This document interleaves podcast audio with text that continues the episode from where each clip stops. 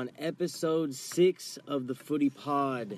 It has gotten here very quickly, and I'm very excited for how far we've come so far.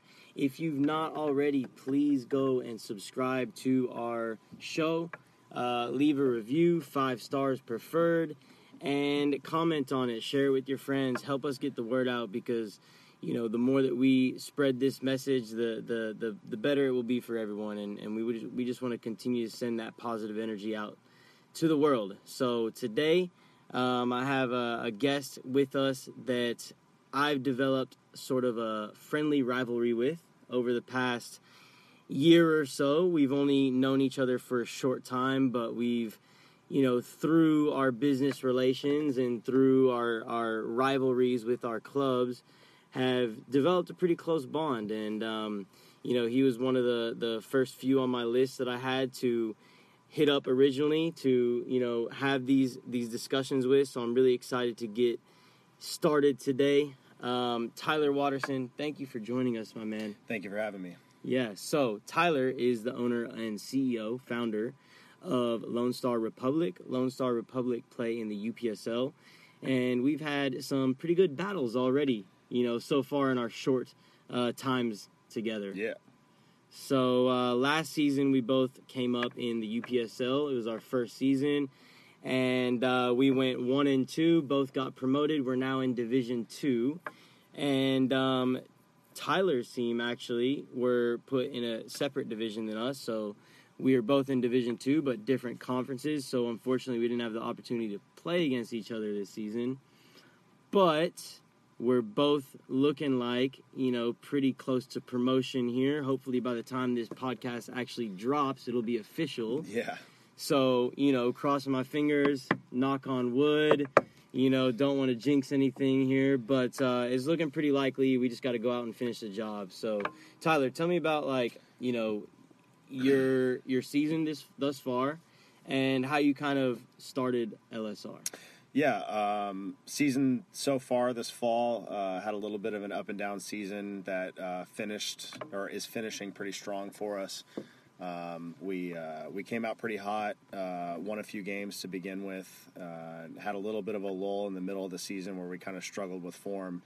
Um, uh, we've lost a couple of games that we shouldn't have lost, uh, tied a couple of t- games that we shouldn't have tied. Happens to the Uh, best of us. It does, it does, and and uh, uh, but we managed to kind of persevere through that.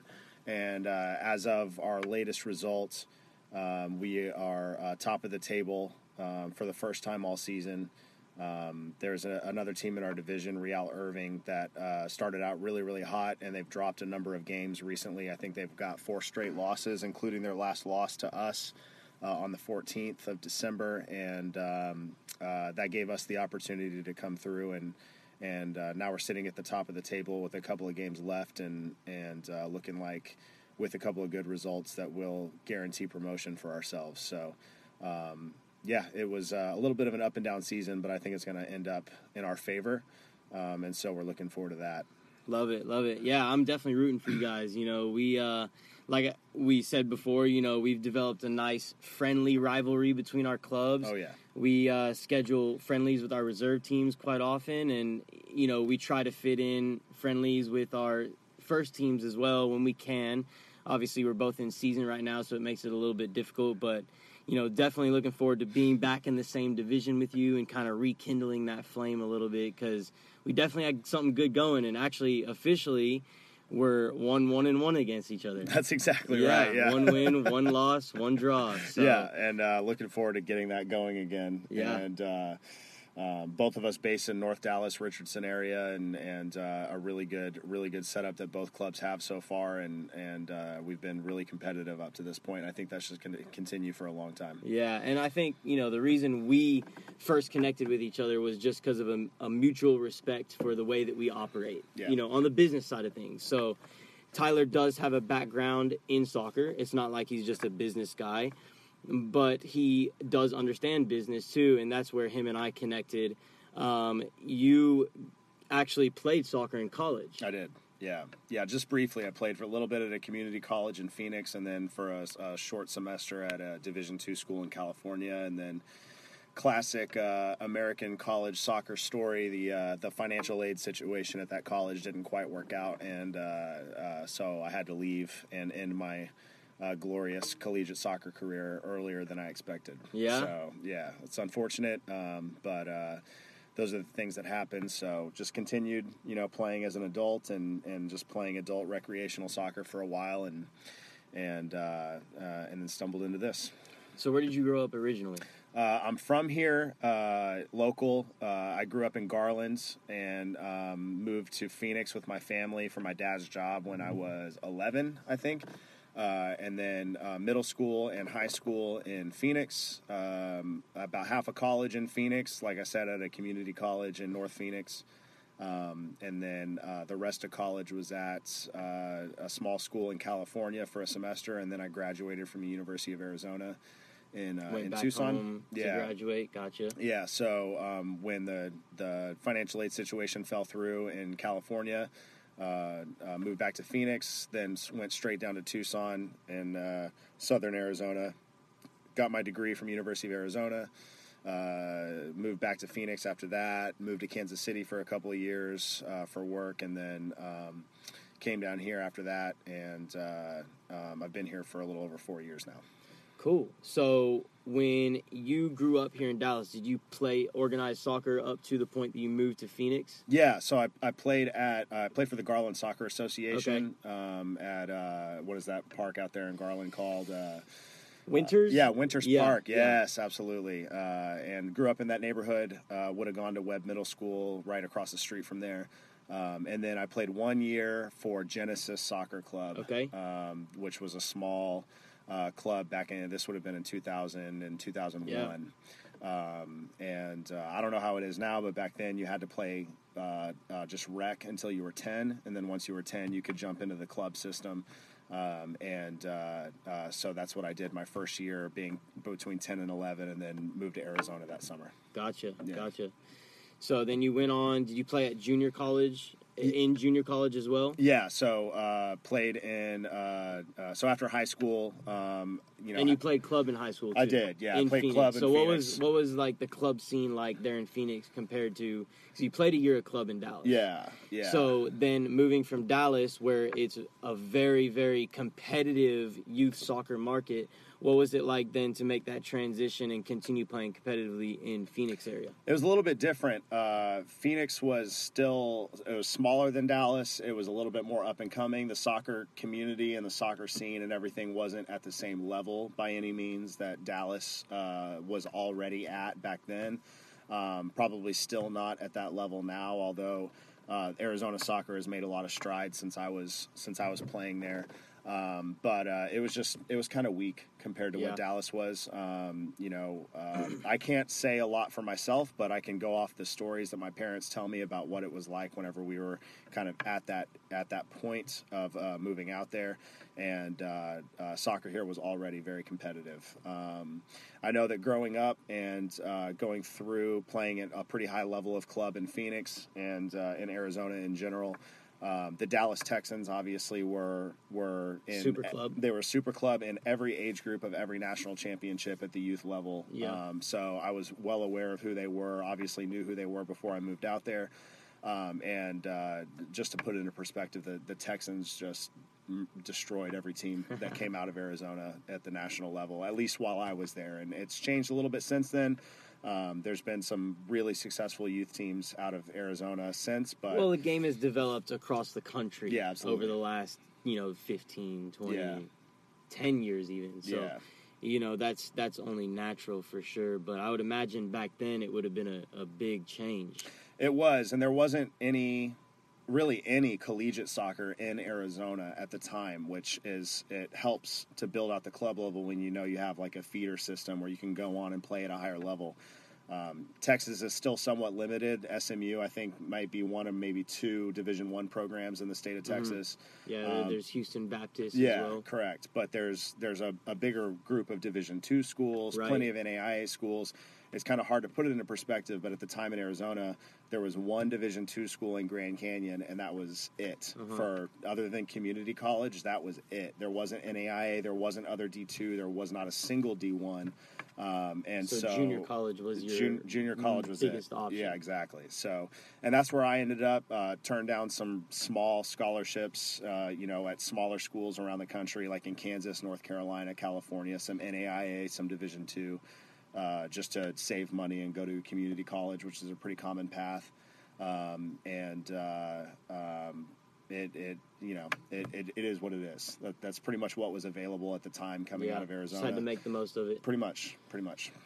So then, after you two, your two years, Mhm. you were uh, recruited to go play for what school was it again? It was Cal State East Bay up Okay. uh, near San Francisco. I actually wasn't recruited. I, so I you had to work your way in. Yeah, hey, I- that's that's natural. it is. I had an injury in between my first and second year at the community college level that set me back, um, and uh, a lower back injury that's kept me out of my sophomore season. So I had to sit out a whole year, uh, play my fifth semester at the community college, and then I transferred as a walk on to Gotcha. Cal State East Bay during the spring. Um, and uh, so it was a very non-conventional path. Mhm. Not really, you know, very few people go along that same route, but it, I had to do what I had to do. So Well, it's becoming more common, I think, because you know, it, college coaches are only able to reach a certain number of people in their network. Like Yeah. it's just impossible for them to to see everyone. So players have to go and sell themselves. Like Yeah. they have to make contact with coaches. They have to go and present themselves to give themselves an opportunity. Like no one's gonna do it for you. You got to make it happen for yourself. That's what I did. You Yeah. know what I mean? It's it's you know it happens very often. I think.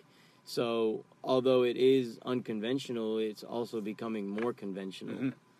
Yeah, I- pretty much reached out to the coach via email and just, uh, and he admitted to me he didn't have much in the way of scholarship money Yeah. or anything like that. He had two freshman goalkeepers on the roster. I play in goal, um, and uh, was transferring as a junior.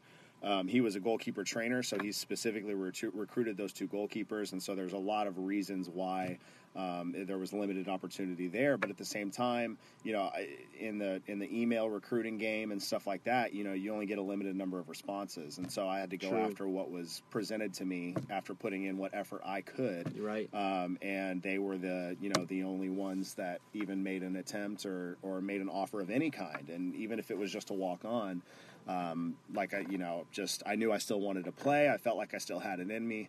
Um, and uh, uh, felt a little hard done by by my injury and the setbacks that I had that I had that I had experienced. And and um, so I felt like it was worth the risk to go out there and, and try and make a name. And and um, you know it was good while it lasted, uh, but it was just unfortunate the way that it ended. And you know you just move on. So you played there for a year or two years? I just played there for one spring semester actually, so Oh, I never even basically they uh, they ran on a quarter system instead of a semester system, and the financial aid like package that I was given, uh, I basically ran out of money, and Northern California is expensive, and Sure I was expecting a check that I didn't receive, and uh, Sure. and all of a sudden I was like, oh man, Change of plans. yeah, there was there was no time to you know work and get a job with soccer and school and stuff like Yeah. that, and and um, uh, so I just had to basically to make a quick decision to pack up and leave, and and uh, and you know, then again- you went back home to University or Arizona State. I went I went back to Phoenix for the summer, and then transfer and moved down to Tucson and transferred to University of Arizona. To University of degree. Arizona, okay.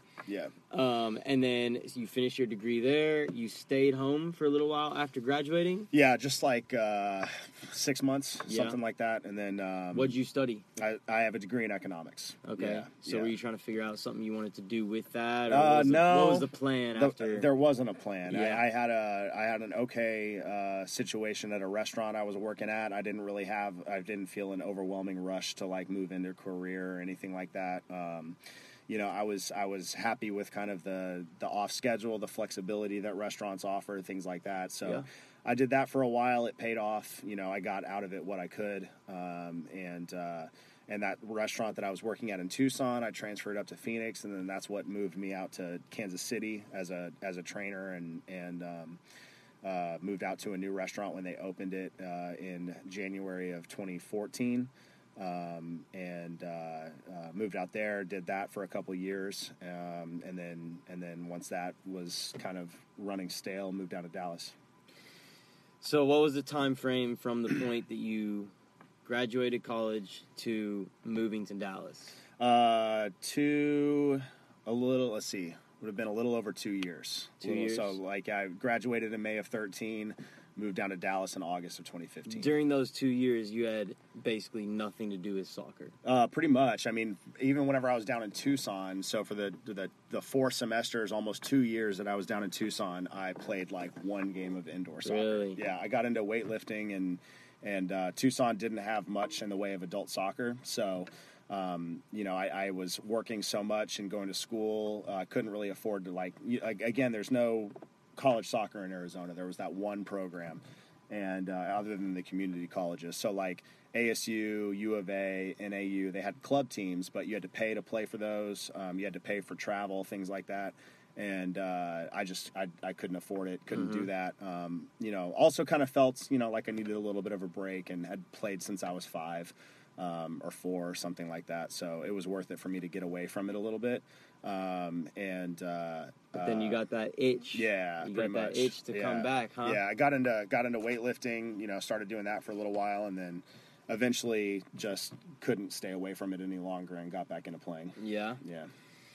So then that's kind of how your your story, your your presence in the Dallas soccer community began, is because you were involved then with some people back in Arizona who were you know uh, involved in a um, uh, recreational league, right? Well, really, like Small-sided that was league. that was separate. So uh, I, when I moved to Kansas City, I lived there for I think it was just under two years, um, and about halfway through that, I found uh, an adult league Uh-huh. in Kansas City, and it had been a couple of years, maybe three years since I had played. Whenever California ended, was the last time I had played. Okay. Uh, decided I wanted to get back into it. Um, found an adult league in Kansas City. Played one or two seasons there, and then I moved down to Dallas. And whenever I moved down to Dallas, I had found the uh, it's called the North Texas Premier Soccer Association here in Dallas. It's a, a really big adult league.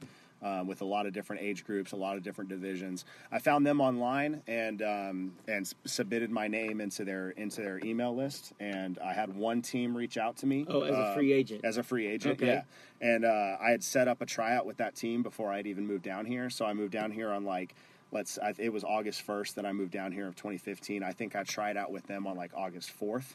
Um, and they were just like getting ready for their fall season, and uh, they were at the last place team in the bottom division of the open divisions of NTPSA. making moves, Exactly. Tyler. Making Uh, moves. And uh, they had just changed their name to Lone Star Republic, and then they recruited me. So I like to think that those are two decisions they made that they'll never regret. fantastic Um, decisions yeah. and i'm glad you just brought that up because i love my brand. I think that i've developed a really strong brand loyalty and just created a really great image. But i love your brand man. Like it is cool. Like lone star republic it's got just the perfect name first of all. It's got the perfect initials lsr can't beat that. Lone star republic just gives you that real like cultured texan feel. Yeah. And then just the logo like the simplicity of it like i really like it and it's probably if i were to ever pick a brand over mine it would be yours I, So- I think I can reciprocate those feelings. I, I've followed you since before we met each other, and I knew what uh, Footy Factory and FF Premier was before that, and uh, mostly from the youth stuff and following you online through that. Um, and uh, uh, I will. I'm very biased, and like you said, you Yeah. know, love your brand. I love my brand. I, you know, the Lone Star Republic name is the one thing that I can say is not my own doing. Hey was- but you was- took it and ran yeah, with it man and sometimes that that's that's more than half the battle Yeah, you know what i mean you can have an idea but if you don't execute on it it doesn't mean anything Yeah, exactly. So I, I appreciate that that that sentiment. That's cool because it's You're it- welcome. It has been uh it has been it feels like a cool brand. I'm glad that uh, other people feel that way. That the name, I'm not gonna lie, was you know 75 percent of our motivation to Mm-hmm. move forward with it because um it you know sometimes those things make a big difference. It's Yeah. unique. Like you think of a, a a name for a soccer team, and you think of like you know Real blank or blank FC or SC or you know Sporting whatever. Like it's they've all got the same names, but I've never heard of Republic. Yeah. you know what I mean. Like that's dope. Yeah. I really, I mean, I'm just saying, like, good job. I'm glad that we're here competing against each other because, you know, it's it's it's only going to be good for both of us. Yeah. Well, and in terms of uniqueness, FF Premier is up there too, which Yeah. is one thing that always stood out to me. So it's it's cool. At least we can have that you same. got to. uh, I think that's the most important thing. You got to have something that's not like you just look at it and you're like, I've seen that before. Yeah. you know what I mean. Yeah. you can't have that. yeah, like MLS 1.0 and 2.0 stuff. Yeah, Exactly. exactly. We're MLS 4.0 right yeah, here. They- they no, I'm even- not trying to make that move. I know you guys are making a push for that 2040 campaign. Hashtag Tell us some more about that. Hashtag MLS to Dallas So- 2040. Yeah. no, that's a real thing. You guys think we're joking, but yeah, yeah. We're trying to be the go look them up at LSR Soccer. It's on there. Yeah, we're trying to be the 40th MLS team in the year 2040. We know that they're going to ex- continue to expand. Uh, the United States is big enough. Could there's you enough. imagine that? there's a, enough a money league here. of 40 teams. oh my goodness. Well, that's not far off from what the NFL is No. or the NBA. No, you know, they no, got. 32 teams. Like, it's pretty Yeah. close. And MLS already exists in smaller markets than what those franch- those, those sports exist in. So True. it's it's it can only be bigger than them. and there's also bigger followings in places that aren't MLS. Yeah. Too. correct. Whereas, like you know, NBA or or NFL, you're not going to see like a, a D League team that gets more fans than an NBA team. Yeah, Like, you know, but that exists in soccer, it which does. is great, man. Yeah, yeah. I think you and I are making a, a strong push for that. You know, to to build the more local, regional following of soccer, which is how it is across the world. The MLS fan representation is very um, what's the right word? What's the word I'm looking for? Just it's forced. You know what Mhm. I mean? Like you're you don't you don't like get to pick your team. The the MLS picks your team for you and they make the brand. They they they create the whole um, message behind it and you just got to support it because you have no other choice. That's true. Yeah, Whereas everywhere else in the world, if you look at you know England or you know Brazil or any places where there's some rich soccer culture, the teams that have risen to the top are not ones that have the best brand or the best logo or anything like that. It's just the ones that have really attached themselves to the community in the best and most like efficient way. yeah. And and those are the clubs that are the biggest. Yeah, yeah. I mean, if you want to, uh, there's. I always point this out. There's 96 fully professional teams in England in that that tiny country. Yeah. In terms of like land size, um, and uh, with their own stadiums, uh, practice facilities, all that kind of stuff, and.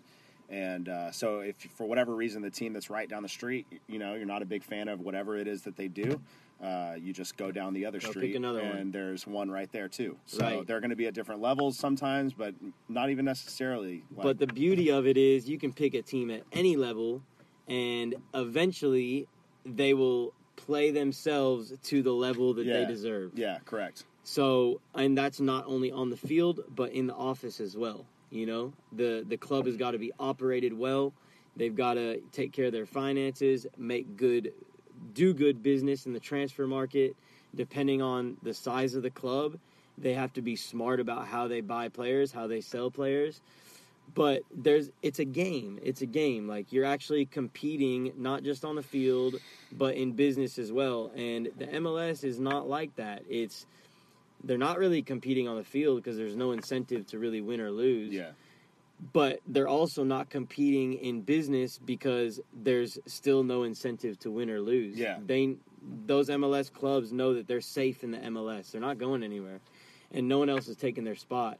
So they're content and they're going to keep just doing the same thing Yeah. and expecting people to eat it up and then our national team performs on the same level and it's just one big cycle of just averageness. Well, and and defense of our future league, I will say, because we will be there, you know, sooner rather than later.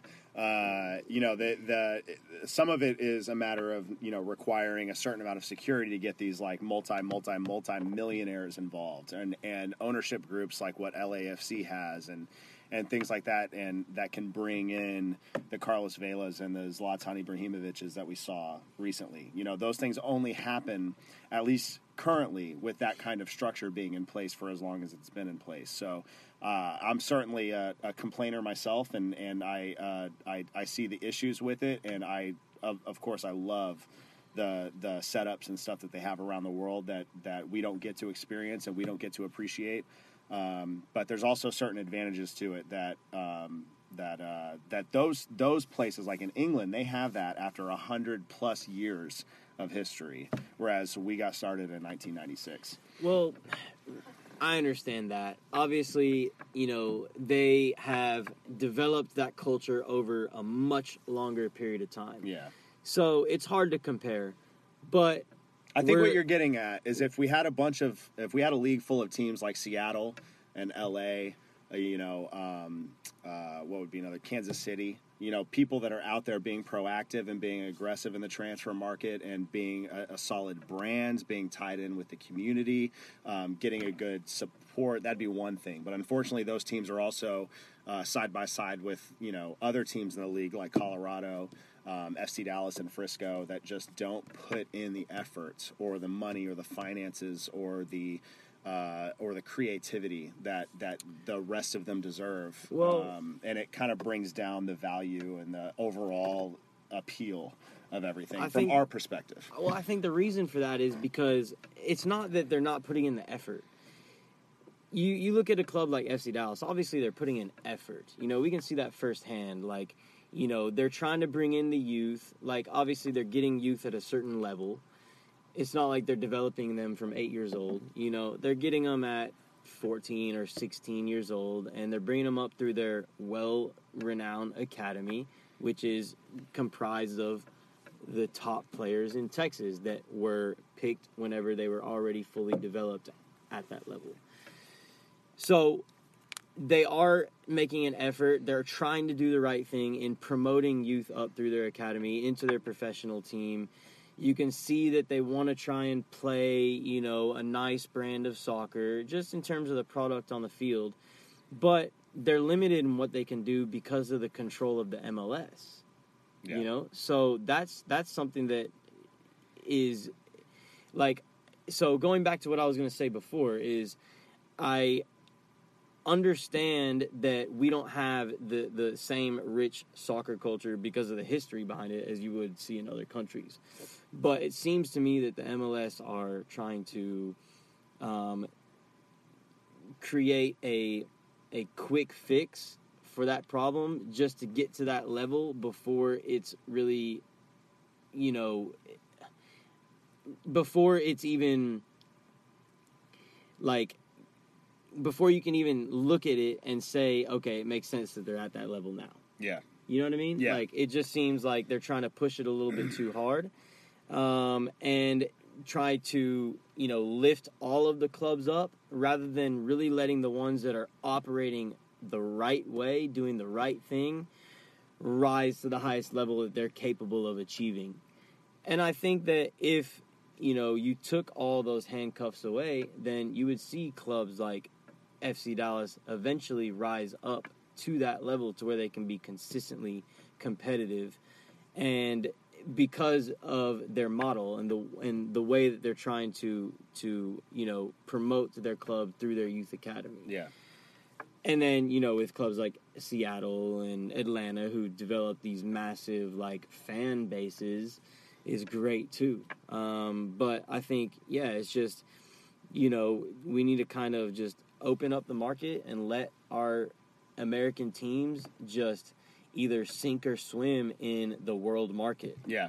Yeah. I think that's really like the only way I think uh, you know, and that's that's obviously a dream and one that we're probably not too far away from seeing. I think that the as but we, do you think we're actually realistically realistically going to see that the issue that you have is that the the millionaires and the billionaires are will be less interested with an open market. They they're Right. so protected in their investment right now, and and there's but at the same time there's no lack of billionaires that are investing in foreign clubs. No, there's not, and and but there's still a certain amount of security that comes with. Well, first of all, there's more security, but there's also more immediate return on investment with the foreign clubs. So.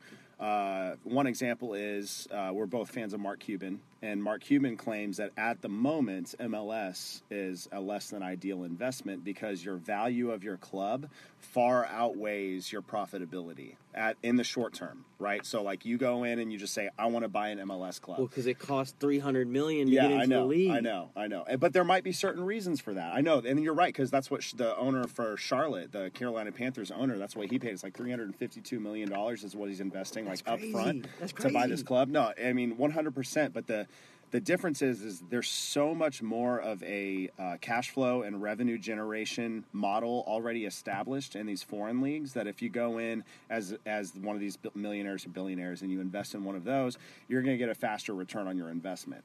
Um, Mark Cuban says that MLS isn't an ideal investment at the moment, and that's his own opinion. Don't get me wrong. There's there's not necessarily he's right or wrong, although we both know he's typically right about everything, right? uh, but anyway, uh, you know he makes that claim, and, and you you have to think about it and say, well, he's he's probably right, right? The the overall value of your club is huge, right? You can build a facility, put a lot of money into that. You can build out a structure, build a fan base, and have a certain amount of intrinsic value involved, a certain amount of investment value. But how much is that going to return in terms of cash flow every year? Um, as of now, MLS doesn't generate as much as, say, like a Tottenham or a Manchester United or a Manchester City. So if you were a millionaire going in and putting that same amount of money into one of those clubs, you would get a faster cash flow return on investment. Uh, but it would be for a smaller share of those clubs. Well, a big reason. Well, that's one thing, but also like the money that you put in is going into like directly into ownership of the Yeah. club. You're not paying for the club and then paying an expansion fee to get into the True. league Yeah. and then paying like your regular operating expenses on top of that. Like yeah, that's just a whole nother expense that you won't see with any other club in the world. yeah, yeah, yeah. I don't know. It's it's a lot of stuff. I don't know everything. I just know what I know, Yeah. and I'm trying to learn more, and I'm trying to make sure that I continue learning more, so that I'm making the right decisions for myself, my business, my club. Because you know what we're trying to do with FF Premier is we want to take them to a fully professional level. Yeah. That does not mean MLS. Yeah. That means we pay our players. That means we are signing them to contracts. That means we are selling them to bigger professional teams. But what league we play in in 10 years or 15 years or you know that kind of thing i don't know you know and it's not really that important i don't think at this time because the landscape is continually changing It is. it is like it's it, just look at two years ago you know the league that we're playing in didn't exist Yeah. so it's you know you never know what's going to happen you just gotta focus on yourself focus on your own organization continue building it to the best of your abilities and making it um, i guess immune to any kind of downfalls in the market Yeah, yeah. It's a precarious position for sure. Um, it, it, it is. Uh, it doesn't come with the same stability that MLS does. right Uh, but there's, you know, yeah, there's definitely advantages to it, Yep. and a lot more flexibility, um, a lot more control over how you operate. You know exactly what you do, how you pay your players, how much you pay your players, all that kind of stuff. Yeah. So I want to get back to some more of that later on. But let's go back to when you first, you know, got to Dallas, you joined LSR, Mhm. which previously existed, and then like the steps you took to get them to kind of where they are now. Yeah. Um, so joined in fall of 2015. Like I said, we were at the bottom division of NTPSA at the time. It was Division Five. However, there was two different Division Ones, so we could say we were in Division Six.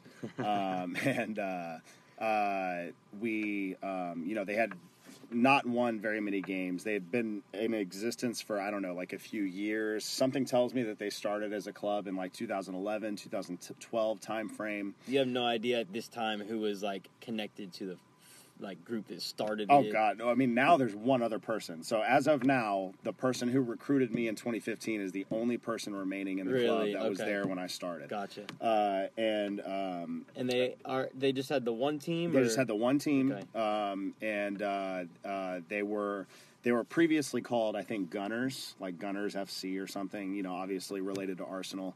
Um, and uh, uh, you know th- they existed as that for a while.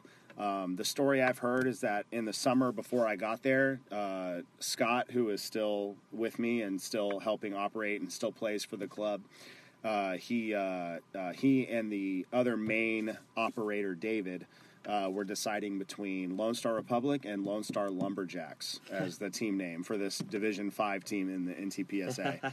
uh, I'm very grateful. At Sounds like they made the right choice. I think they made the right choice. uh, yeah, um, you know, Lone Star Lumberjacks would have been great. You know, been a solid name, uh, but uh, it wouldn't have the same wouldn't have the same kick to it that No. Lone Star Republic has. So. Um, uh, they decided on that, and uh, yeah, like I said, previously named Gunners, previously struggled to win anything. You know, previously struggled to show up as a team.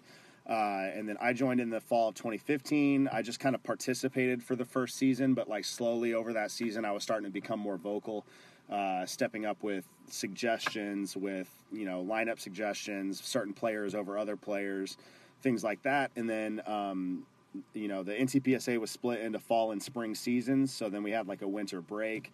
Uh, we ran tryouts again in like January of let's say 2016, and uh, kind of over the course of time, I just took over more and more of the coaching, recruiting, and um, strategic operations. I guess I would say uh, there was uh, um, NTPSA would send out like Excel spreadsheets with a huge list of names and email addresses and phone numbers with information about the players that were in there as free agents, and I got really good at like like narrowing down those spreadsheets into a certain list of players that I would extend invitations for tryouts to. Um, and then, uh, and then, so I just used that. That was pretty much it. It would be word of mouth from the players that were already on the team, and then me sending out email blasts to like, let's say, 50 to 80 people at a time who I had picked out of a list of 500 names um, that were uh, looking to join a team and I would go in and look at their stats, you know, their age, their what they put in their description, how much they played in college, stuff like that. I would try to pretend like we were better than we were, uh, that we were more official than we were at the time, and uh, managed to recruit some good players that way. Um, they would come out to our open practices, which typically consisted of eight to twelve people. Really wasn't much. It would be at like a little park in Richardson. Didn't even have soccer goals attached to it. we would just show up on a patch of grass and start playing. Uh, Grassroots, baby. Grassroots. That's exactly right. And uh, so over the course of four years, we moved up from Division Five to Division Four to Division Three. Um, and uh, you know, you pretty much had to win the division to move up. And in TPSA, it wasn't like top three and bottom three or anything like that. Um, and uh, so we just kept moving up, kept moving up. I think we won the first the first season I was there. We won Division Five, very dramatic fashion, uh, three to two win in the championship.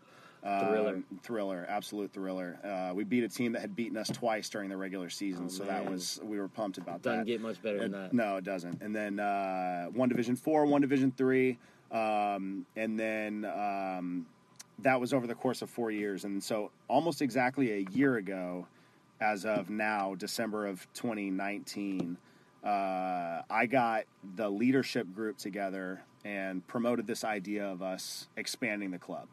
So we were one team. Uh, we consisted of between 18 and 24 players, depending on the season, depending on the year.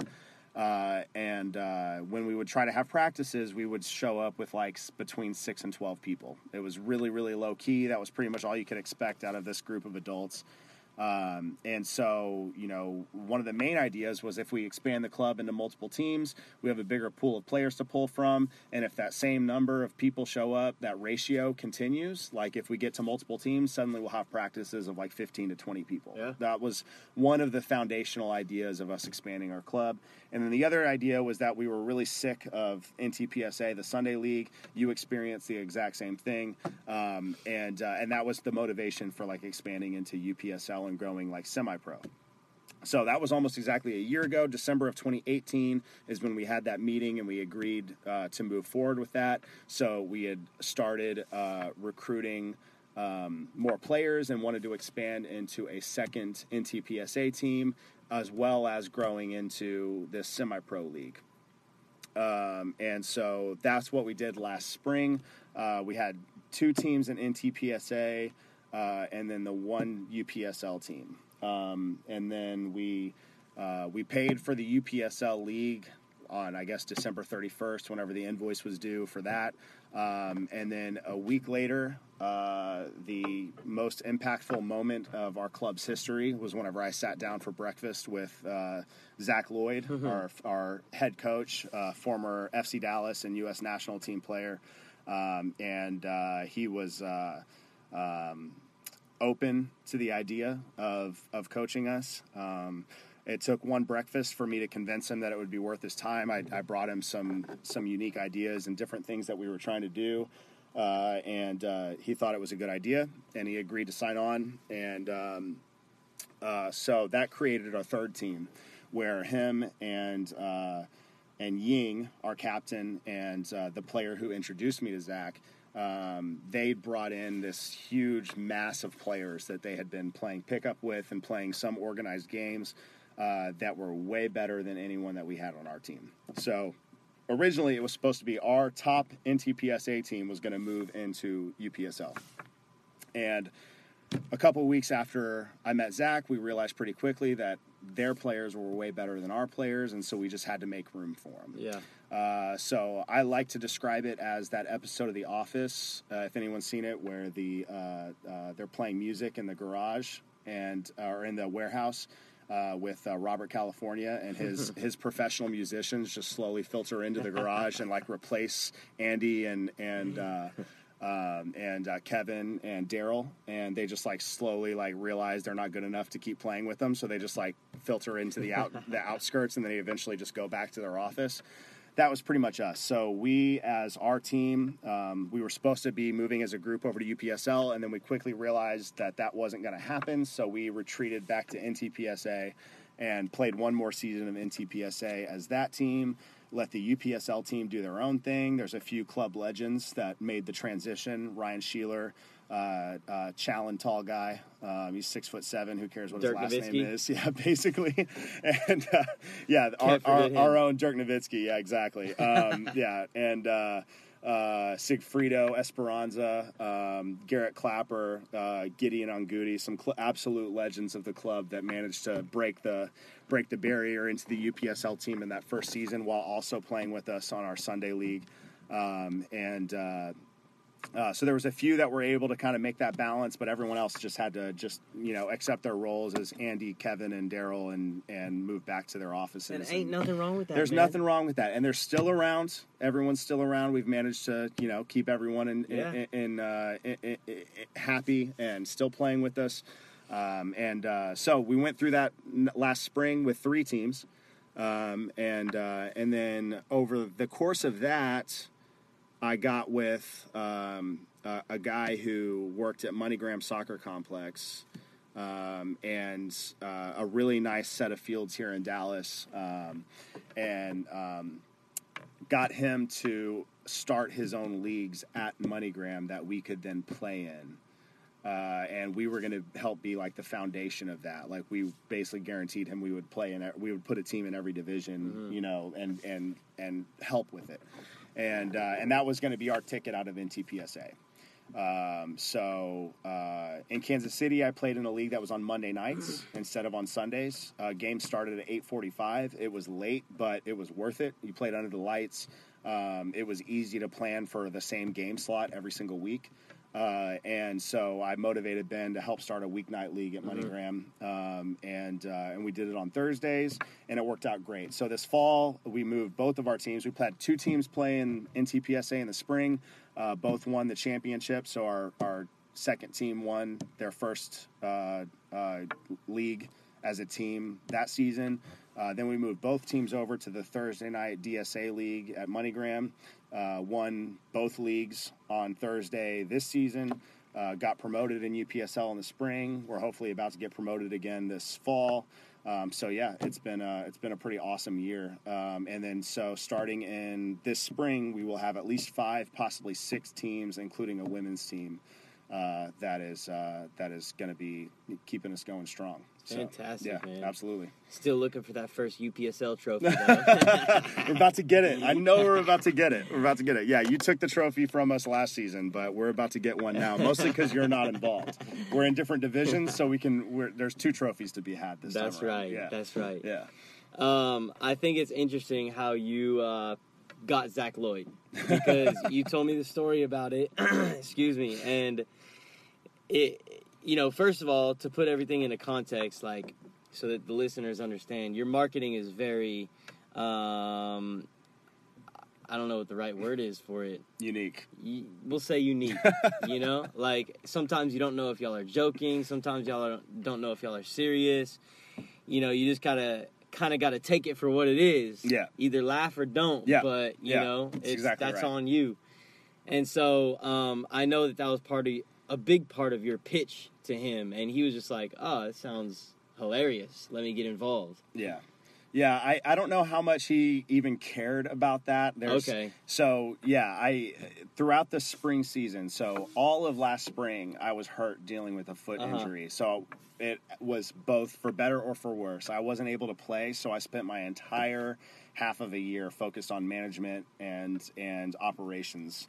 Didn't get to play a minute throughout the entire spring, which I didn't expect my foot injury to last that long, so um, it was heartbreaking to have done all of that work, and then the UPSL season rolls around where I'm thinking this entire time. I was going to be playing, Yeah. and I was still out, and I spent another three months, three months beyond when I thought I was going to be healthy. I was still technically hurt and unable to play, and I didn't even start playing again until July 1st. Um, after th- uh, being hurt in like mid-November of the previous year, hey i know And, uh, exactly I where you're coming from so, So uh, that gave me a lot of. I was. I, I felt. It gave me a different perspective. Let's just say that. I you that, had to focus on other things I had to focus on other things, and I had to. I'm a sarcastic, satirical type of person, and it gave me it gave me kind of like creative freedom to like think of things in a different way. Sure. Uh, I've I've especially been able to pick that out now that I'm playing again. I don't have that same attitude that I had in the spring. Uh, because I'm more competitive and more focused on winning, I don't have that kind of neutral, like this is just let's find what's funny in this. and you're a And- teammate as well Exactly, and I'm a teammate, and so there's there's a lot of different aspects that have that have um, changed things uh, this fall. But back in the spring, you know, going back to Zach Loyd, um, you know, I was writing like these like really satirical articles for our website that were supposed to be news, but they were just like they were pretty much just fake. I was making up a lot Yeah. of the stuff that was in them. And uh, you know, if anyone you know reads The Onion uh, on on the internet, That's a good it's comparison. yeah, it's a fake website, and that was an inspiration for a lot of it. Just like coming up with crazy headlines and then finding the articles underneath. And um, uh, so I would send those, especially if they were about Zach or had Zach involved at all. I would send them to him, and I would just be like, "Hey, do you approve of this? Yeah. Like, are you cool with this? Can I say a little bit was of it was edgy? He didn't show up to one game because he had some other responsibility. I don't even remember. So I wrote an article like pretending like he just disappeared and that I was worried that he had quit. So I wrote an article called Zach Loyd, please text me back, and. Uh, uh, and and I like sent that to him, and every single thing I that was had him involved at all, I sent it to him thinking he might have something to say or that he would yeah care. you were just I- pushing it as yeah, far as I it was. would go. You're right. I was pushing it as far as it would go, and I was trying to see, you know, what he would have tolerance for, and like where I would, might cross the line Yeah. for him, being a former national team player and like MLS veteran, like legitimate MLS veteran, MLS All Star. Like, I watched Zach his entire career, like Yeah. from day one. One of my favorite players to ever play in MLS, and and so that as another aspect of the club that's like not not as obvious is like how how weird it was to be trying to communicate and organize with this guy that you had like looked up to for so Sure. long and like and watched literally since he entered into the league and and um, he's only freshly removed from MLS. I mean, he was gone for six months, not even a year. Whenever I met Yeah, him, yeah. so um, uh, and I would send him all these articles, and like his responses were just like very dry. Like just to get him to admit that he laughed at something was like pulling teeth, and it was mostly just because it wasn't even anything like it was it was a problem or it was difficult or anything. He just like was so open to the idea that he didn't care, and he had Yeah. all kinds of other stuff going on, and so it just like wasn't really that much of a thing. Um, but uh, um, it was. Uh, I just I had to run it by. I felt like I had to run it by him. It turns out I didn't. It turns out I just get my creative freedom, and he just doesn't really care all Well, that much. So. it's better to find out that way Exactly. than the hard way. Exactly. You know yeah. I mean? Yeah. I wrote one article where I like questioned whether he was qualified to coach our Yeah. club, like being a, a licensed national coach and and MLS veteran and all that stuff. Like we lost a game, so I was like questioning whether or not he was qualified as coach. Like, does anybody know any other ex MLS veterans that are from the North Dallas region who have a house here that like We're you know? hiring. yeah, exactly. If anyone knows anyone, let me know because we might need to fire Zach Loyd. Um, but uh, yeah, it, it it's worked out really nicely, and and um, so I don't know how much of it. I think most of it was just that he saw it as a platform for what he wanted to do, which is coach young adults. Uh, mentor young adults, you know, help them through their, uh, you know, maybe provide a different path to professional, um, you know, kind of help them in their process you know we know the difficulties of the collegiate system. You know we know that it's not the smoothest transition into higher level soccer um, and that there's probably a better way. And and and zach individually personally had a large group of those types of guys that were looking for a place to play and i just happened to meet him right at that cornerstone of like where he was considering doing something like this and i was able to go to him and be like hey i've got the infrastructure Yeah. you, you just you do your thing like i'll i'll i'll just provide you with whatever i can and you get to focus on doing the things that you want to do and uh, uh, so that's that's kind of where it's where it got started and it's It worked out really nicely and worked yeah. out yeah perfectly how Yeah. you both had expected it to work out. Exactly. I mean, you go into these things and you don't know what it is that they care Yeah. about, what they think is important. You just kind of go and just spill your guts and just be like, this is everything. Like, I've got these ideas. Here's the sar- sarcastic articles. If anyone goes and checks us out, we have airline written on the front of our jerseys, which is absolutely a fake sponsor just Yeah. because a lot of airline companies sponsor soccer teams. Um, you know, our practice jerseys are sponsored by Multi Level Marketing. Again, that's a fake sponsor. Um, and uh, uh, so, you know, I, I went to him with all that stuff. I was just like, here's everything, whether it be the funny side of things, the more serious side of things. I just presented all of it. You know, what he grabbed onto, I think, was more along the lines of the serious side of things, and just thought the funny side of things was something that wasn't going to get in his way. Like Sure. that was pretty much it. Um, I know that some of the funny stuff he's gotten a kick out of, and he's like told me that some of it's funny, but like how much of it he cares about, I don't think it's very much. I, I think the players buy into it a good amount, which makes me happy, but I don't think Zach cares about it Yeah. all that much. Yeah, Sounds like a good working relationship. yeah. So me. so far, I think it has been. as yeah. long as you know there's that openness and professionalism, I Yeah. mean, you can work through most yeah. differences. And I can be professional when I need to. Yeah, So yeah, absolutely. that's that's the only when I need to. Yeah. But I, I can I can turn it on sometimes. save it for the special occasions. Yeah, exactly, exactly. Yeah. Um, so now you're, you know, almost a full year in to your first season in UPSL. Yeah. You guys are sitting on a promotion place, so you would have gone from Division Three to Division Two to, to Division One in a matter of two seasons or one full year. What's it like to uh, have made that jump so quickly? Uh, I, honestly, it's it's a little bit a little bit surreal. Um, I uh, some of it isn't that surprising, knowing the talent that we have in the group, and um, it's one of those things where you would you would consider it like I guess you would consider it some form of failure if you didn't Mhm. accomplish that, but at the same time There's an expectation. there's an ex- there's an expectation, but there's also like the unknown, which is which is to say like as much soccer as you and I have watched, you see teams get demoted over there in England that Mhm. like you wonder how it is they finished bottom three, right?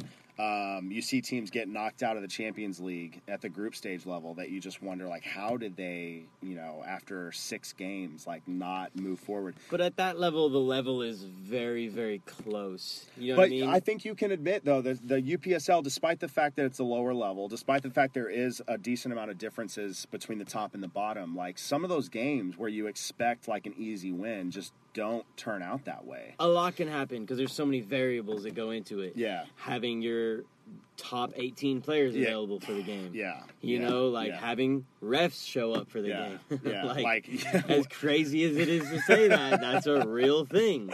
Sometimes the refs don't show up. You yeah. get one, you get three, maybe you get all four, maybe you get none at all. You never really know. Yeah. You know, there's just all kinds of stuff going on, and it definitely creates a much bigger like scale when you're measuring results of games. Absolutely. Yeah. I mean, you know, we look at our results from last season. We're beating teams 9 0, 11 to 1. Like, that was a normal thing. Yeah. And I know you guys had a couple of results like that too. So it's like, you know, they're like going back to what you were saying before is what did you say before? I'm gonna cut this part out. I totally forgot. What was that last part? That's good said? timing because we're right at Okay, we're coming well, up we'll on that cut it. hour. Yeah. It's only a kick. A jump. A block. It's only a serve. It's only a tackle. A run. It's only for the fans. After all, it's only pressure. You got this. Adidas.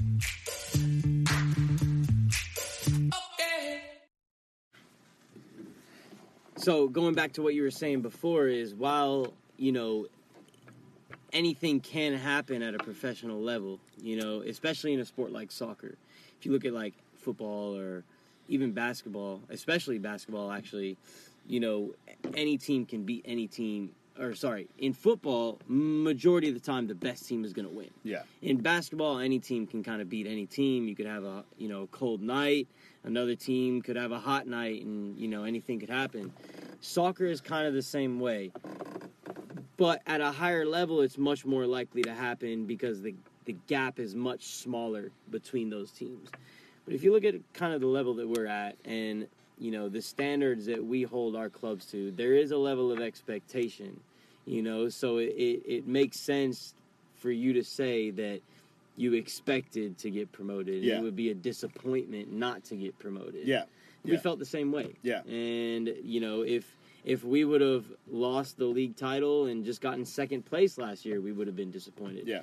If we end up not getting promoted or even not winning the league, it will be a disappointment this season. So, you know, there there is that part to it as Yeah. well. And that's part of how you create the culture that you want to build for your club from the bottom up. Yeah. You know what I mean? That's how you build that's how you bring in players that have that same ambition and that's how you continue to grow. So that's completely natural. Absolutely, yeah. It, it uh, you have to have that kind of expectation, and then you bring in some, you know, a presence like Zach Loyd with the coaching experience and the playing experience that he has, and um, uh, and that just adds to that. You know, um, we had we had a pretty solid foundation of winning a number of championships in NTPSA, a number of promotions, uh, you know, in the Sunday League. Um, continuing that last spring, and then continuing that this fall in our new league where we won both divisions again, and um, uh, and, and and that just moves up into the higher level team. Um, you know, the the only difference there uh, is that it was com- when we joined into this UPSL league, we had no idea what to expect. But at the same time, you have Zach, and you say, okay, like there's got to be something there, right? I mean, not n- no other UPSL team, you know, 4-0 this fall now is the exception with Michelle as their head coach, but no other local UPSL team is sitting there with an ex-professional, even an A licensed coach that doesn't have Sure. uh, professional experience. Um, and not only that, but he got to pick his own players. He Yeah. brought in his own group. He- It was a, it was a whole a whole thing that he brought in that uh, we didn't have before, and so uh, it was a brand new experience for us. So we really didn't know what to expect, but you still do have those those expectations, like Yeah. without a doubt. You still. Um, uh, if, if anything, that grows your expectations, and, and you expect more out of uh, what you're doing and what you're going to get out of it um, because of his presence. And so, um, yeah, I mean, it, it, it is it is both the fact that we had that expectation before. We were we were bitterly upset as a club when we would lose before any of this happened, like last fall. But when we were still one team in Division uh, three of the NTPSA, we would still be. I, I mean, I know I personally was upset when we lost um, at any level or for any reason, you know. And uh, it was it was an expectation we had set as a club that that you know that was the expectation and that that just like kind of carried over and, and continued. And and so even with a giant question mark like what what is UPSL what's it going to be like? This is the third division of UPSL in a local league you know? How many teams can they support? What are these bottom level teams going to be like and it it turned out to be you know a good level of competition that kind of surprised us but um uh, without a doubt, there was still that that uh, expectation to move on and, and to do bigger things. So, yeah, it certainly makes sense for us to uh, you know be sitting on the edge of another promotion and be working into the top division, just like it makes sense for you um, to be in that pretty much exact same position right now with your club. Um, but uh, it's still a little bit of a pleasant surprise, you know, knowing that there's so many variables and so many other things that could happen or, or and can happen. Um, it's uh, it, it doesn't necessarily feel like we belong there, but more like we earned it, and so that's that's nice. Absolutely. And for those of you who don't know, this man is still holding it down between the sticks. Yeah, Starting goalkeeper, the number one for Lone Star Republic. How does it feel to be back on the pitch? Yeah, uh, it was uh, pretty awesome feeling getting back into it. Uh, I started playing again over the summer. Um, I actually had only played in goal a couple of times for our Sunday league team over the four years uh, before this got started. Uh, I played in goal in college um, and in club, but took a break from it. And when I got back into it, playing in that league in Kansas City, I, you know, uh, if you are or were a goalkeeper, you know the feeling. You don't always tell people that you Yeah. play in goal because when, as soon as you let that out of the bag, You'll never get on the field again. Never get on the field again. and I was committed to playing on the field uh, in Kansas City, and and um, uh, wanted to just try my hat at that again. Like I played in goal for club, but for my high school team, I played on the field. And then I decided I had to decide what I wanted to do in college, and I decided to play in goal in college. So it had been a while since I played on the field at all. And uh, so whenever I got back into it, when I was living in Kansas City and joined a team again, I did not tell them at any point, for any reason, that I played in goal at any level. and I avoided many conversations. I pretended like I was one of those guys that refuses to play in goal uh, because that position is as soon as they impossible to see fill. you play, Exactly. you're never coming exactly. back out. Yeah. Can you catch a ball? Well, then go in goal, Yeah. right? Like, yeah, that's awesome. You're way better than any of us if you can just catch a soccer ball. So, uh, I I avoided that at all costs. Um, did not play in goal in Kansas City. Whenever I got to Dallas and joined this team. Um, we had other people playing in goal, and I luckily had found a team again, being at the bottom of the bottom division of NTPSA. Uh, we needed just as much help on the field as we Yeah. needed in goal, and uh, so I found more value, and, and the people I was working with found more value in me on the field. And so, and we always managed to like somewhat keep a, a consistent goalkeeper somehow, some way. Uh, so I would fill in when necessary. There's a few games um, that I did play in over those four years, but then other than that, I didn't play in goal at all since I was 21. That was whenever, like, freshly 21 is whenever I quit playing in goal. Uh, and then this summer, uh, at the ripe age of 29, uh, is when I started playing in goal again for the first time since then. So it had been over eight years of of really not playing in goal hardly at all, um, and uh, I had just gotten back off of my injury. Uh, I was not fit enough to play on the field at the time. I knew I wasn't good enough to play in this newly found UPSL team that we had started. But over the summer, uh, Zach and his wife Casey were running a um, a soccer camp uh, at a local high school around here, and there was a bunch of like college kids from all over uh, that that were based here uh, that were just training there over the summer before they went back to their college teams in the fall. Uh, and they spent a lot of time shooting on goal, going at goal, playing small side games with full goals, but they didn't have any goalkeepers in the group. So uh, pretty quickly, Zach called me and was like, "Hey, do you know of any goalkeepers?" Uh, I still didn't consider myself a goalkeeper since it had been Still so long since I played, and uh, and I was still actually at that time I was still technically hurt and hadn't allowed myself to start playing again. So I uh, I reached out to the goalkeepers in our club, uh, and uh, uh, some of them started going out to that camp and helping them out, but that kind of trailed off a little bit, and they started to lose numbers. And one day I just woke up and I was just like, I'm gonna go. I'm going to go jump in goal. I'm just going to see what happens. And um, I went out there. We played a scrimmage.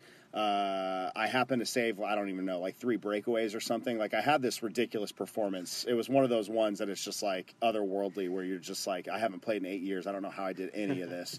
Uh, and showed like I knew what I was doing.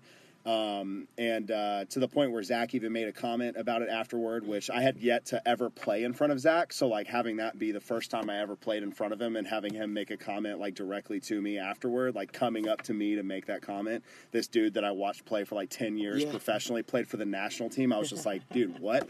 And uh, uh, so that's whenever it felt a little bit more real. And then I just kept going to that summer camp and, and played there all summer and and uh, and then yeah, uh, I will. Uh, I didn't really, you know, I get to make these decisions. Zach let me be the decision maker and the goalkeeper front uh, way back in the spring because he knew I used to play in goal. And uh, um, so I, but I did not make my own decision to put myself in goal this fall.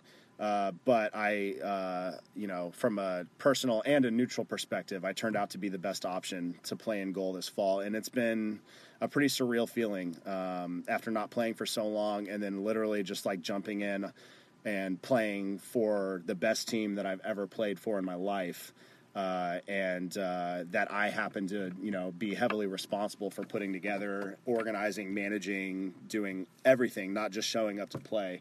Um, it's like a, a a whole other series of of wrinkles and and and Responsibilities. responsibilities and and um, I don't know. It's it's uh, something that I just like truly truly appreciate. It's it's Oh, I totally understand where you're coming from. It's like you know, this is this has been my plan now. You know, since I graduated from school. yeah You know, building Footy Factory, the plan was always to have a professional team at the top of our club, and filling out the the space from the bottom where we have our clinics, you know, our training programs, um, all the way up into that professional team through our academy. And so that was always 10 years down the line, 20 years down the line in my head. This happened a lot quicker than I expected.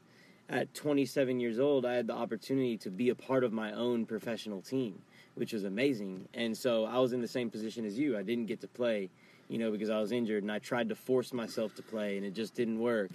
And so, you know, even this season has been kind of the same thing. I've been in and out, and you know, so I have some some work to do on myself to get back to a playing condition. But it's allowed me to take some time to just focus on operating the business, which I know it's allowed you to do too. Yeah. But I'm glad you're back in the team now. I'm glad you grabbed that starting spot because I still haven't had the pleasure of scoring a free kick. yeah no you, man. haven't, and I I don't see that coming anytime Well, soon. Well, you Yeah, know, yeah. I would beg to differ because uh, scored on your last goalkeeper, and uh, hopefully, you know, we'll have about ten years Yeah. to to to continue trying. yeah So absolutely absolutely yeah. I'll get one eventually. yeah, yeah, yeah, yeah. I think uh, I think we'll have a long time playing against each other here. So yeah. maybe one, maybe one at some point.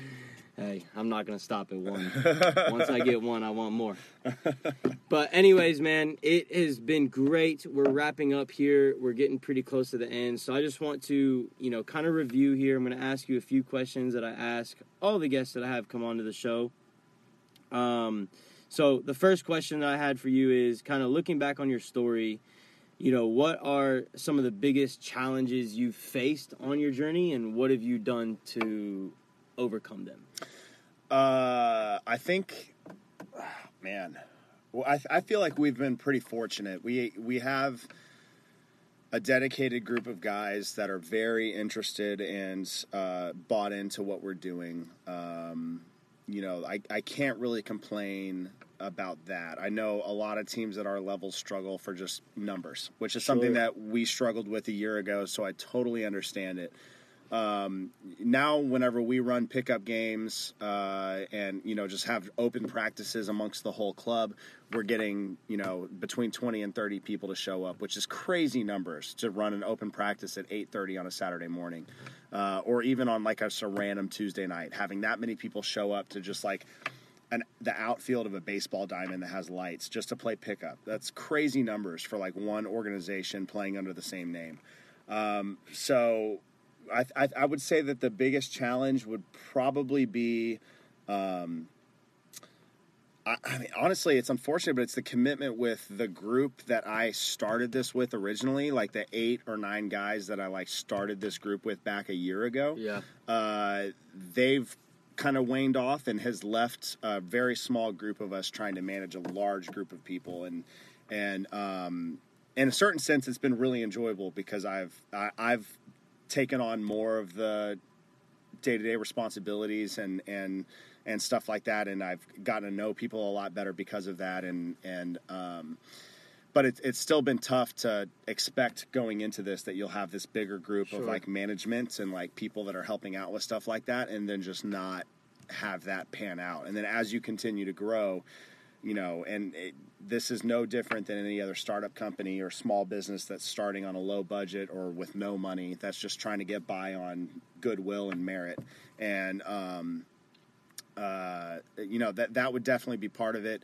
Um, and then of course there's the financial struggle, which is to say like we're you know a group of young adults that we don't have you know our financial situation except for a very select few of us is not uh, not great. And so money talks, money helps with everything. You know, being able to pay for things is ticket number one to getting fields, to getting jerseys, to getting anything.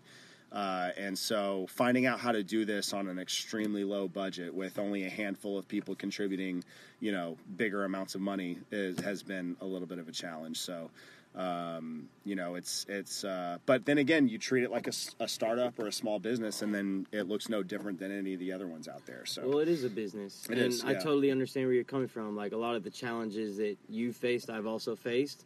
So we have that in common. We talk about it quite often. yeah, um, and it's it's just you know going back to your your point on the turnover of people like that is you know you, you you mentioned it as a challenge but really it could be a blessing you know and and a lot of times it has to be viewed that way like that's true. I've done a lot by myself Yeah. a lot and I've had a lot of people work for me in the past and a lot of people that have you know not met the the expectations or that have you know negatively affected our business in some way shape or form um, and and and we're just not a right fit. And they weeded themselves out. And so while you expected them to do a certain thing they didn't meet that expectation. And while you don't have them anymore a part of your organization it's really an addition by subtraction Yeah. because now you don't have to worry about keeping up with them all the time and like you know uh, begging them to do something that they're not going to do. Yeah, so I've had, you know, way more employees before at a, a specific time. Right now I have technically, you know, that are paid regular employees, technically three under me. Bef- in the past I've had, you know, six, seven, eight. And while that's awesome, you know, you have a, big group around you. What are they really offering? Yeah, What are they really, yeah. what benefit are they really providing? So it's better, I think, to have a small circle of people that you can really trust that are really about what you're trying to do. And I feel that I have that now, although I still need a lot more help. You know, I'm still doing way too much. I know that the people that I do have, I can trust. And I know that they're here for more than just the paychecks that Yeah. they're getting. They're genuinely looking for the long term because they understand that the, the long term reward is going to outweigh the short term gain. So I totally understand where you're coming from, but you know that's pretty much just a blessing in disguise when you look at it. yeah, and and that is a good way to look at it. I mean, uh, if you're able to, whether it be by force, by you actively deciding like this person doesn't fit, this person doesn't fit, this person does fit. Eventually, the right people work their way in, and Yeah. the wrong people work their way out. Yeah, yeah, and and sometimes it just happens naturally, like Yeah. you said. Sometimes people just weed themselves out, Mhm. and uh, um, you know the the ability to deal with that and to um, uh, and to still move forward while that is occurring. And for you and I the people that I work with the people that you work with to uh, take on that burden and to you know take over those people's responsibilities as they weed themselves out or as they're you know asked not to come back whatever however it happens um, is really like what we survive on Mm-hmm. and and um, but it's also been uh, you know it can be frustrating but it can also be a lot of fun uh, and to find out what you're good at what you're not good at and being asked to do so many different things um, is uh, you know a testament to you uh, and yourself as a as a you know as a business person Yeah. as a young adult um, you know there's there's a lot of things a lot of introspection uh, that has occurred during this process that has been um, that has been good so It's all part of the process, man, of just Yeah. continuing to be better. Yeah. You know what I mean? That's Yeah. all what it's all about. So, you know, with that in mind, like, you know, you mentioned like the soccer club, it, it is a business, you know, so when you look at business, you look at business as a game, you know, whether talking about kind of uh, competing, you know, wins and losses, right? But business can also be viewed as kind of more of a journey, and it's not necessarily about competing against another man, but it's just about competing against yourself. yeah So, you know, with that in mind, why do you think when people set out on journeys, do they fail? Uh, man, I. I- It's easy to say like they they weren't prepared, but or that they um, sometimes didn't think things through. But like I would look at what we're doing and say that we're not prepared, that we're we haven't seen everything through, and that it's just you know a matter of time on whether we are sink or sail. Like it just. I think a lot of it is random. There's so many variables involved. Um, uh, I think that obviously all of it always comes down to a little bit of dedication and and perseverance. Um, Perseverance, that's a key I- word. I, think that yeah, it that al- it always has to come down to that. You can throw out all other variables if you can't persevere, because every single person, every single business is going to have their ups and downs, their ebbs and flows. Their their um, some are going to come across the opportunity to fail, and and the perseverance is what is going to push them through that. Um, and uh, there's been times where I've said things like, you know, like we're all dependent upon Zach. Like Z- Zach Loyd being involved is what's going to continue pushing us forward. So, it, whereas I'll meet with some of my partners and some of the guys like Scott or Preston that I work with, and they'll have a different attitude towards that. Um, and so that what that shows me is that if anything were to happen with that relationship with Zach, if for any reason he was to get offered something else or like find a better opportunity, you keep moving you forward. just keep moving forward. You just you just you just persevere. Yep. Um, and I think that that uh, you know there's there's certain things that can happen where perseverance won't won't help you. You know, and and that is a possibility. But I think those things are few and far between. Um, I think it's uh, um, you know having a good mindset, getting up and working on it on a consistent basis, you know, whether it be daily or at least weekly, something along the lines of something that's consistent. Um, and then and then just being able to not look too much into the the lows and the failures and just like focus on what you think the highs and the successes are going to look like on the back end and just staying dedicated to that. Um, that's pretty much all you can ask of yourself. I mean there's there's not a whole lot else to it. Like you know more people need to look at things that way and and we'll we'll find more successes like as a whole Absolutely, man. I I mean, I completely agree, and I'm glad you you said that. It was a great answer. Like, it's it's it's true. Like, you're gonna fail. Yeah. Everyone fails. Yeah. But how are you gonna respond to it? yeah exactly That's the key. yeah So with that, then, what does success mean to you? What are you What are you striving for, and why? I, I think that our um, the the goal to to be the 40th MLS team in the year 2040 is is kind of um, it's both very sarcastic. You know, it comes along with the hashtag hashtag MLS to Dallas 2040 because anytime MLS expands into a new city, they um, they have those their hashtags and their whole marketing campaigns, and that's what we're trying to to play off of. Um, you know, I I don't know. I, I don't know that MLS is in our future. You know, I like to think that it is. I like to think that we're a strong enough brand, and like in a perfect world, you rise to the top, right? So if MLS is still going to be the top in the year 2040, then that's where we're going to want to be. Um, whether we end up there or not is yet to be seen. You know, what success is, is this organization uh, as Lone Star Republic continuing to grow year after year. Um, you know, we're hopefully going to be playing in the top division of UPSL in the spring. Uh, if we don't win the top division in the spring, then hopefully we win it in the fall. If we don't win it in the fall, we win it in the next spring. You just keep on going. Um, you know, we're going to continue to play in the U.S. Open Cup every year, so success would be getting further. And we, we lost our very first ever U.S. Open Cup game this last fall, two to one at home to Innocentes out of Fort Worth.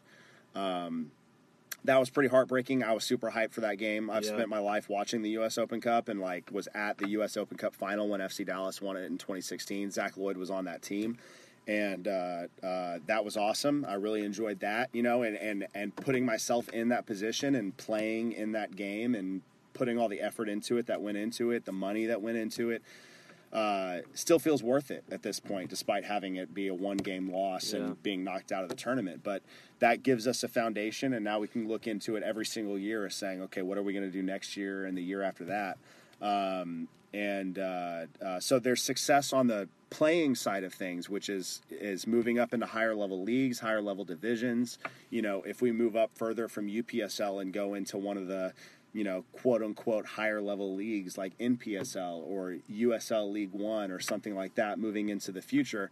Um, success would not only be moving into those leagues, but also continuing to leave a trail behind us, which is to say that like we're not separating from where we're currently at. We're just moving our best players up as high as they can possibly go and then filling in the slots behind them and, and having as many teams through as many leagues as we can possibly have. Um, and uh, uh, so our ability to just continue to move forward as a club and move higher and higher up the U.S. soccer pyramid while you know maintaining a presence in those lower levels and just continuing to grow as an adult club. Uh, there's a lot of different modes of success for us. You know, moving up into those, building a bigger player pool. Right now we're at 60 to 80 players. We're about to start a women's team. Pretty soon we'll be at 100 players total within the club. Um, and you know, once we get that to 125 to to 200 to 250, that's success for us. Um, and then if at any point our brand, you know, takes off and we become a little bit more established, we have fans behind us, we have people buying merchandise, you know, we have people talking about us, um, you know, getting highlights on the Sports Center top 10 whenever we score uh, ridiculous goals against FF Premier, you know, things like that. That um, that will there's there's just like a lot of things, and that's one of the things I love about this so much is that it's it's um, there's so many things that we can point to aside from our bottom line as a business that uh, that will that will mean success for us. That adds so much more, I guess, like fun to the equation and enjoyment. Um, that it's uh, there's a lot of different things that we can point to, um, and uh, and I think we've got a pretty large group of guys that are that are behind that right now. Oh, I mean, I know you do because I've seen it. So you know, you're you're definitely heading in the right direction. Um, you know, going back to even when you were a kid, through your playing career, um, into your professional career, who has kind of been your biggest inspiration? Whether it was, you know, a, a teammate or a professional player, or a coach, or you know, what what impact did they have on you, and what message did they leave with you? Yeah. When I was 12 or 13, uh, just a couple years into living in Phoenix, um, a guy came from England uh, to be our um, club team's head coach. I was playing for a club called Alliance, uh, based in like the Glendale area of Phoenix. Um, and his name was Dylan Kerr, and uh, he had played for Leeds United. Um, I think he may have played for Reading at one point, uh, uh, and then a couple of teams in like Scotland. Um, and uh, he played in like the early 90s. He was like, if I'm not mistaken, he played for Leeds in like 92, 93 in like the first Premier League season. Uh, and uh, came over here as a head coach, uh, just coaching youth. I think he coached like maybe two teams for that club here in or over there in Phoenix, and uh, and he just had a whole a whole other attitude towards the game, right? Like every other coach I had was American; they were dads, you know, up to that point. And he not only like understood the game at another level than anyone else I had come across, but he also thought it was more fun and knew at the age group that we were at, like how important it was to just enjoy the game. Mm-hmm. Um, more than anything else. Uh, so he moved, you know, he he let players play in different positions. He he practices were more enjoyable. Just hanging out with him in general was more enjoyable. He treated the results of games like way less important than you know so many other factors. Um, and uh, uh, so, you know, and I'm still friends with him on Facebook and stuff like that. He's gone and traveled the world. He's coached in South Africa, in Nigeria, and back in England, in Thailand. Like he's gone and traveled the world coaching at different levels uh, of professional since um, uh, uh, since he left Arizona. Uh, and so he's always remained as like a, a pretty big figure. Um, as far as players go, uh, I would say like Landon Donovan. Yeah, is, is just what yeah. a classic American uh, response. Yeah, I know, I know. But I would that, expect nothing less. Yeah, you know, but you know that that goal against Algeria, you know, you Golly. just can't you can't take that away from him. You know, that was just. Can I take that question back? uh, it was, uh, uh, man, yeah, it was. Um, Nah, that was a pretty legendary moment. It was. It know. was. That moment alone. That moment alone. Like it, it, just, if I could just go back to that time, that was one of the most exciting, like single moments of my life. I'll never forget. Um, you know, on the floor in my friend's living room after he scored that goal, just absolutely dumbfounded and blown away. It was. It was amazing. Uh, Clint Dempsey is up there. He's from Nacogdoches, um, Texas. Yeah, he's uh, uh, uh, just a solid dude, amazing player, um, and uh, um, and then from a local level, played for FC Dallas for so long, watched him for so long. As uh, I mean, Zach Loyd, just yeah. I mean, he he um, embodies professionalism, just has that attitude, brings that every single day. You know, he is a, such a consistent person, and and I've just done nothing but grow my appreciation for him. Um, you know, and his and his approach since getting to know him more personally and stuff. I feel very fortunate to uh, to have the relationship with him that I do now. So that's awesome. Um, yeah, those sounds are, like the the relationship between you and your coach is very similar to me and mine. You know what I mean? Like it's it's kind of an awkward relationship because you're his boss, but then he's also your boss because yeah. you play, and yeah. it's the same thing for me. You know, yeah. so you got to find that balance, but it sounds like you know you and I both found the right people that mesh with us specifically yeah. to find that balance. So that's good. Yeah. Um, going back to whenever you first started LSR, or even when you first came into the UPSL, or when you first started playing college soccer, any time in your life where you started out a specific new path or journey, what's one piece of advice you would have given to yourself, or what's something that you wish you would have known?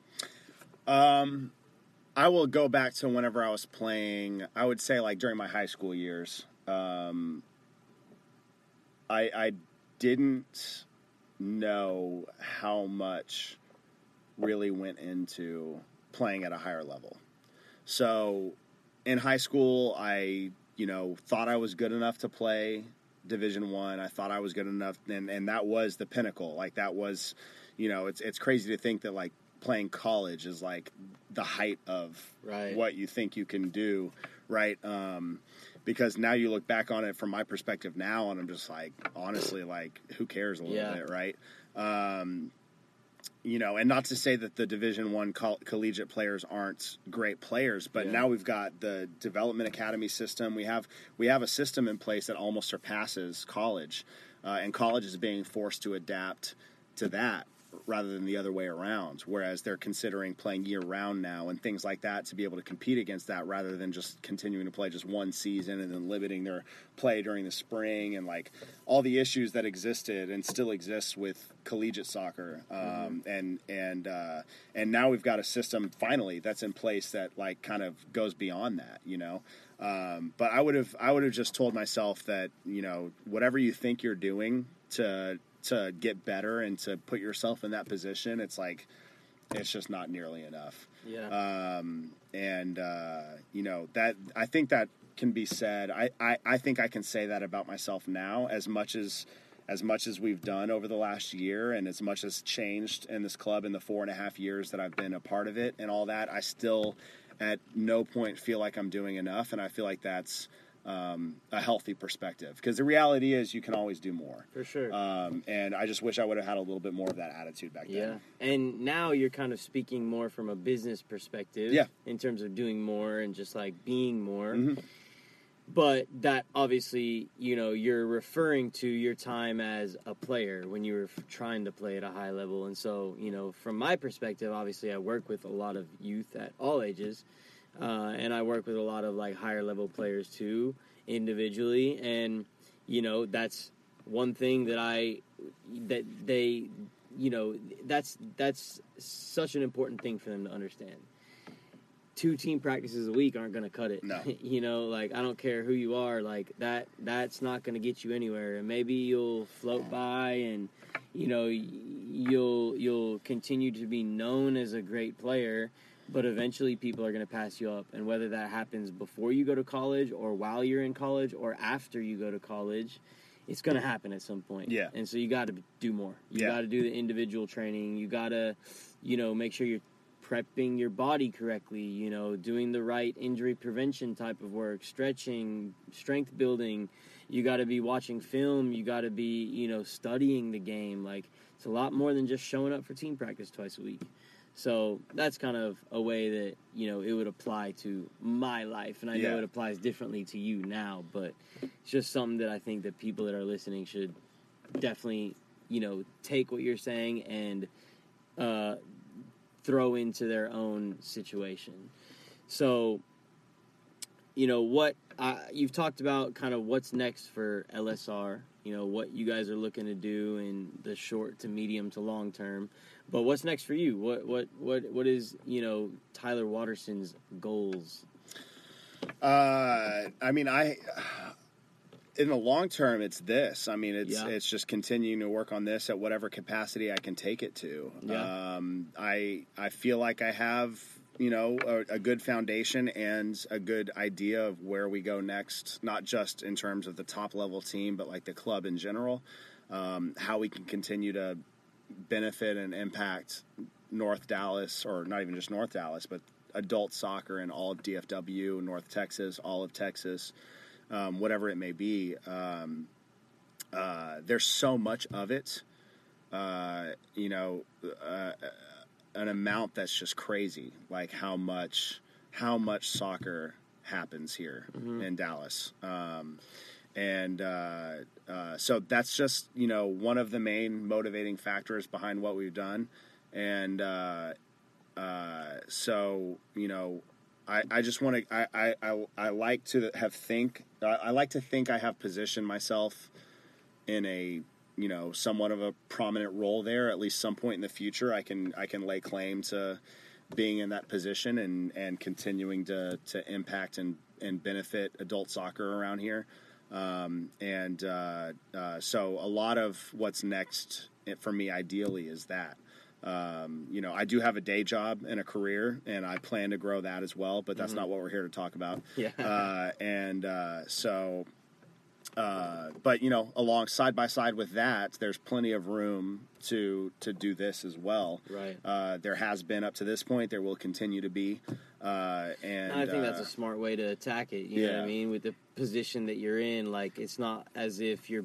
It's different because you're building an adult club and not a youth club. yeah exactly You know, so it's not like you can make it a full time job right now. That there's not like the money is not there for that. You Correct. know, with building an adult club, you got to get creative with the way that you're going to bring in revenue. Like you're not going to bring it in through team fees. No. You can't charge adults to play. You know, Yeah. if you do, it's a very very small amount and it's not going to cover much.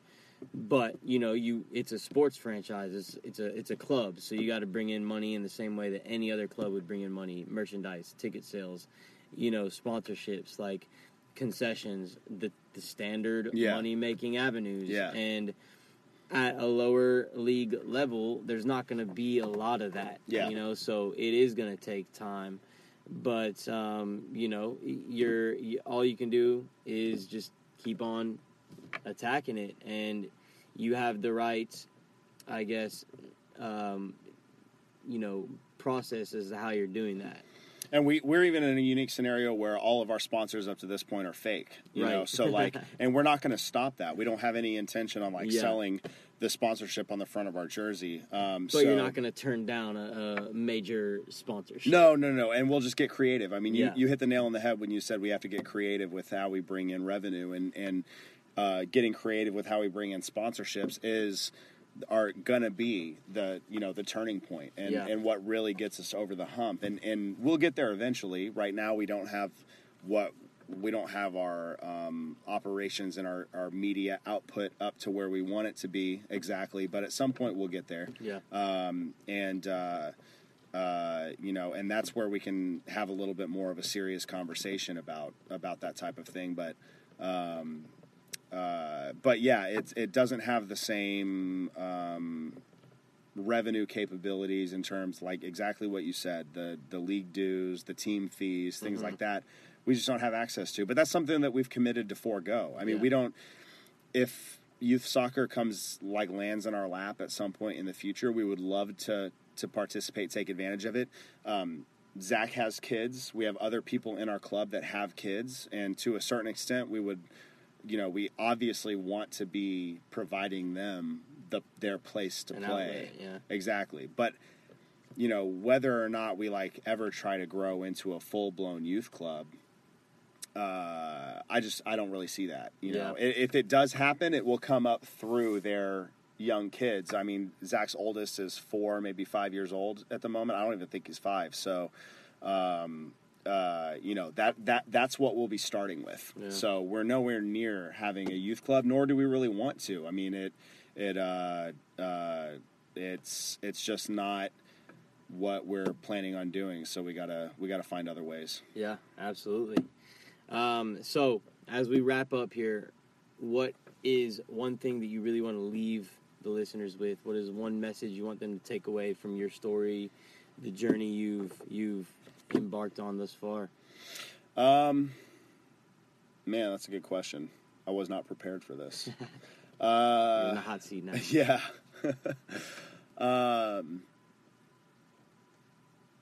I don't know. I I I uh, I'm 29. I turned 29 at the beginning of this process. I, I'll turn 30 uh, in January, um, and uh, this is my first like my first outlet of creativity I've ever like really pushed and like put out there to the Yeah. world in my life. And and I guess I would just say that I wish I would have done something like that sooner. Yeah. So um, I love it. It uh, uh, I don't know what it would have been. You know, I I went through and, and tried to start multiple businesses before this in very small facets and and uh, never went at it with the with the oomph and the and the effort that I have gone at this with um, but um, it's been worth every second and and uh, um, all the struggles of communication and and um, you know any and all the financial struggles and everything that we've dealt with over the last year. I'm very fortunate to have a very very good core group of people that I work with, uh, whether it be Zach and Ying on the playing side of on the on the UPSL side of things, Scott and Preston on the business operations and the game day operations and stuff. Um, you know, there's uh, uh, people that have helped with the second team. Um, we made a a joke uh, uh, referee video featuring Dr. Greg Holstein, which is a play on Dr. Joe Machnik, who's a who's a commentator on Fox Sports. I don't know why Dr. Joe is a doctor. I still that's why we don't know why Dr. Greg is a doctor. So, But he is. uh, but he is somehow, some way. So, um, you know, all those guys have played heavily into not only the ability to do this and and making it um, easier than it could be if it was just me, obviously, uh, but also the enjoyment of all of it. And so um, I feel very lucky to have that group of people that have made this so enjoyable, not even to mention all of the players and all of the people that have shown so much appreciation for what we're doing, which makes it all worth it. But um, yeah, I would just say like it's been worth every single second, and and I just uh, um, wish that it felt more normal. I guess like had I done something sooner, then doing this now wouldn't feel so like kind of weird, and I'm still like figuring it out. I would have been a little bit more established in myself as a business operator and Yeah. and director and and leader and all well, that you just have to find this thing that you really want to do. Yeah. You know what I mean? Yeah. And you found that. And so, you know, I would say, just to kind of paraphrase what you're saying, like, whatever it is, even if you don't know what it is you exactly want to do, just go try something. Yeah, You know what I mean? absolutely. Go try it and put everything you have into it and keep doing that, repeating that process until you find something that really fulfills you. yeah, And when you find that, double down on it and keep going. yeah, You know absolutely. what I mean? Absolutely. So, you know, like obviously you put together a great team around you and that speaks you know everything about you as a person as a as a as a leader and and it's going to continue to be that way. So, you know, you're headed in the right direction. You just got to keep on going. And um, you know, I definitely appreciate you sitting down with us tonight. You know, I liked hearing what your story was really about and and just kind of like, you know, having this insightful discussion like we always have. So I'm glad that we had a chance to really uh, put it on, you know, audio, make it official Yeah, and um, you know, kind of spread your message out to even more people and make more more people aware of LSR, what you're trying to do. So, if you guys are looking for a, a high level uh, competitive team, contact us, FF Premier. no, I'm just kidding. Um, Lone Star Republic. Tyler, how can they get in touch with you? uh, LoneStarRepublic.com. Um, there's a, a message system on that. You can uh, you know slide into our DMs on Instagram at LSR Soccer, uh, and then Tyler at LSRSoccer.com is my email address if you want to reach out directly. Love it. Awesome, man. Well, thanks again. Appreciate it. Absolutely. We'll definitely uh, do it again sometime, Yeah. and you know, hopefully the next time we do this, we'll both be in Division One, and and we'll be back, you know, competing against each other like we should. yeah. All right, man. That's all we have. Again, make sure that you go and subscribe. You go and leave us a review, five stars. Uh, leave a comment and share with all your friends. Help us get this message out. Thank you guys for listening again. Uh, talk to you next time, and peace.